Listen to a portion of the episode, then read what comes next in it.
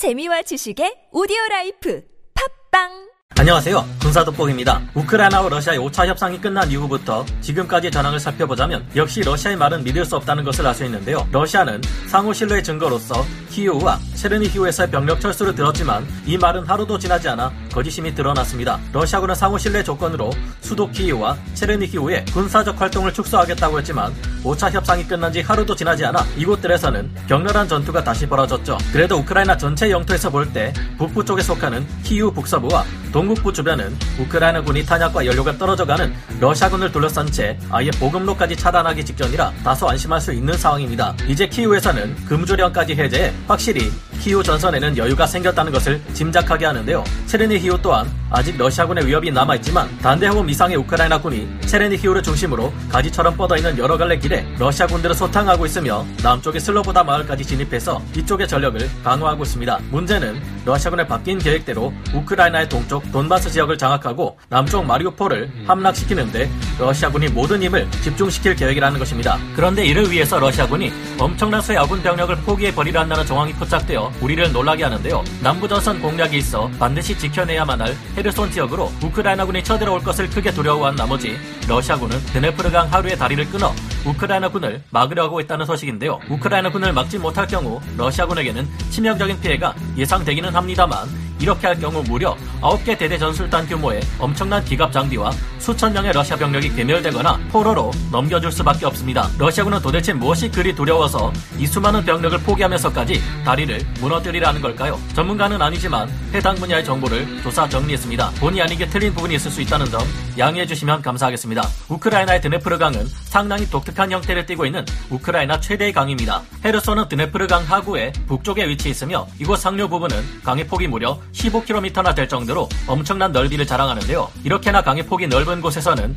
러시아군이 도하작전을 벌일 수가 없습니다. 하지만 특이하게도 강의 하류 쪽은 그 폭이 훨씬 좁고 러시아의 전차들과 장갑차들이 건너갈 수 있는 두 개의 다리가 존재합니다. 하나는 코자츠케 지역에 있는 다리이고 다른 하나는 헤르손 가까운 곳에 있는 헤르손 대교입니다. 이 외 지역으로는 드니프르 강을 건너 크림반도로 건너 가거나 멜리토포로 지나 앞으로 러시아군에게 가장 중요한 전장이 될 마리우폴로 갈 수가 없는데요. 도하 작전을 벌이기도 곤란한 지역이고 만약 그렇게 한다 해도 지난번 우크라이나 판 살소 대첩에 의해 도하 중인 부대들이 모두 희생될 위험이 크기 때문입니다. 게다가 이 하류 지역은 넓은 상류 지역에 비해 급격히 물길이 좁아지기에 그만큼 유속도 빠르고 도하 작전을 벌이는 것 자체가 쉽지 않을 것을 짐작할 수 있습니다. 그런데 현재 헤르손 주변으로는 우크라이나 군의 어마어마한 공세가 사정없이 몰아치고 있다고 얼마 전 영상으로 말씀드렸죠. 현재도 헤르손 전역에서는 동북부의 우크라이나 군이 계속해서 러시아군 전초 기지들을 하나하나 빠짐없이 점령하는 중입니다. 협상이 끝난 후 헤르 손 시가지의 러시아군이 북서쪽에서 접근하는 우크라이나군에게 반격을 감행해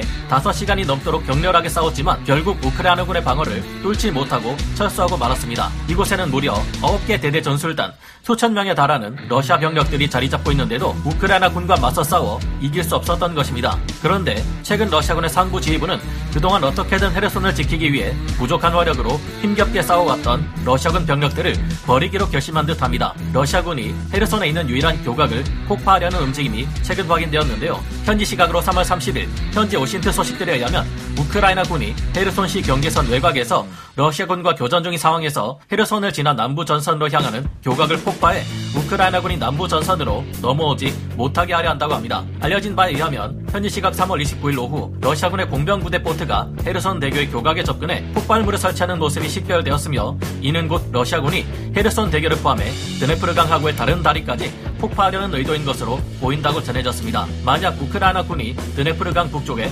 러시아군 9개 대대 전술단을 모두 제압하고 드네프르강 하류에 있는 두 개의 다리를 건너 남쪽으로 넘어오게 된다면 우크라이나군은 바로 남아의 크림반도로 침공 할 수 있고 오른쪽 멜리토폴을 거쳐 러시아가 거의 유일하게 점령한 도시 마리우폴로 진격할 수 있기 때문으로 분석됩니다. 게다가 마리우폴을 우크라이나군이 탈환할 경우 러시아 최후의 보루인 돈바스 지역에서까지 러시아군이 공세를 이어가기 힘들어지는데요. 다른 모든 곳에서 우크라이나군에게 밀리고 친러 세력이 많은 돈바스 지역에서조차 러시아군이 밀려난다면 이는 곧 전쟁의 종료를 뜻할 수도 있을 겁니다. 우크라이나의 승리로 이 거대한 전쟁이 끝나는 것이죠. 이곳에 있는 두 개의 다리를 폭파하게 되면 우크라이나군은 남부 전선의 핵심이 될 마리우폴로 넘어올 수 없음은 물론 2014년 러시아에게 빼앗겼던 크림반도로 수복하는 것도 어려워지게 되는데요. 이 큰 그림을 위해 러시아 측은 드네프르강 북쪽에 9개 대대 전술단이 모두 괴멸되든지 포로로 잡히든지 신경 쓰지 않기로 결정한 듯합니다. 동료를 소중히 하는 우리 군이나 서방 측의 관점에서는 이해하기 어려운데 저들은 아군을 그다지 아끼지 않는 것 같습니다. 최근 체르노빌 지역에 투입된 러시아군은 그곳이 어떤 곳인지도 전혀 모르고 투입되었다가 방사능에 피폭되어 큰 피해를 입었다고 하죠.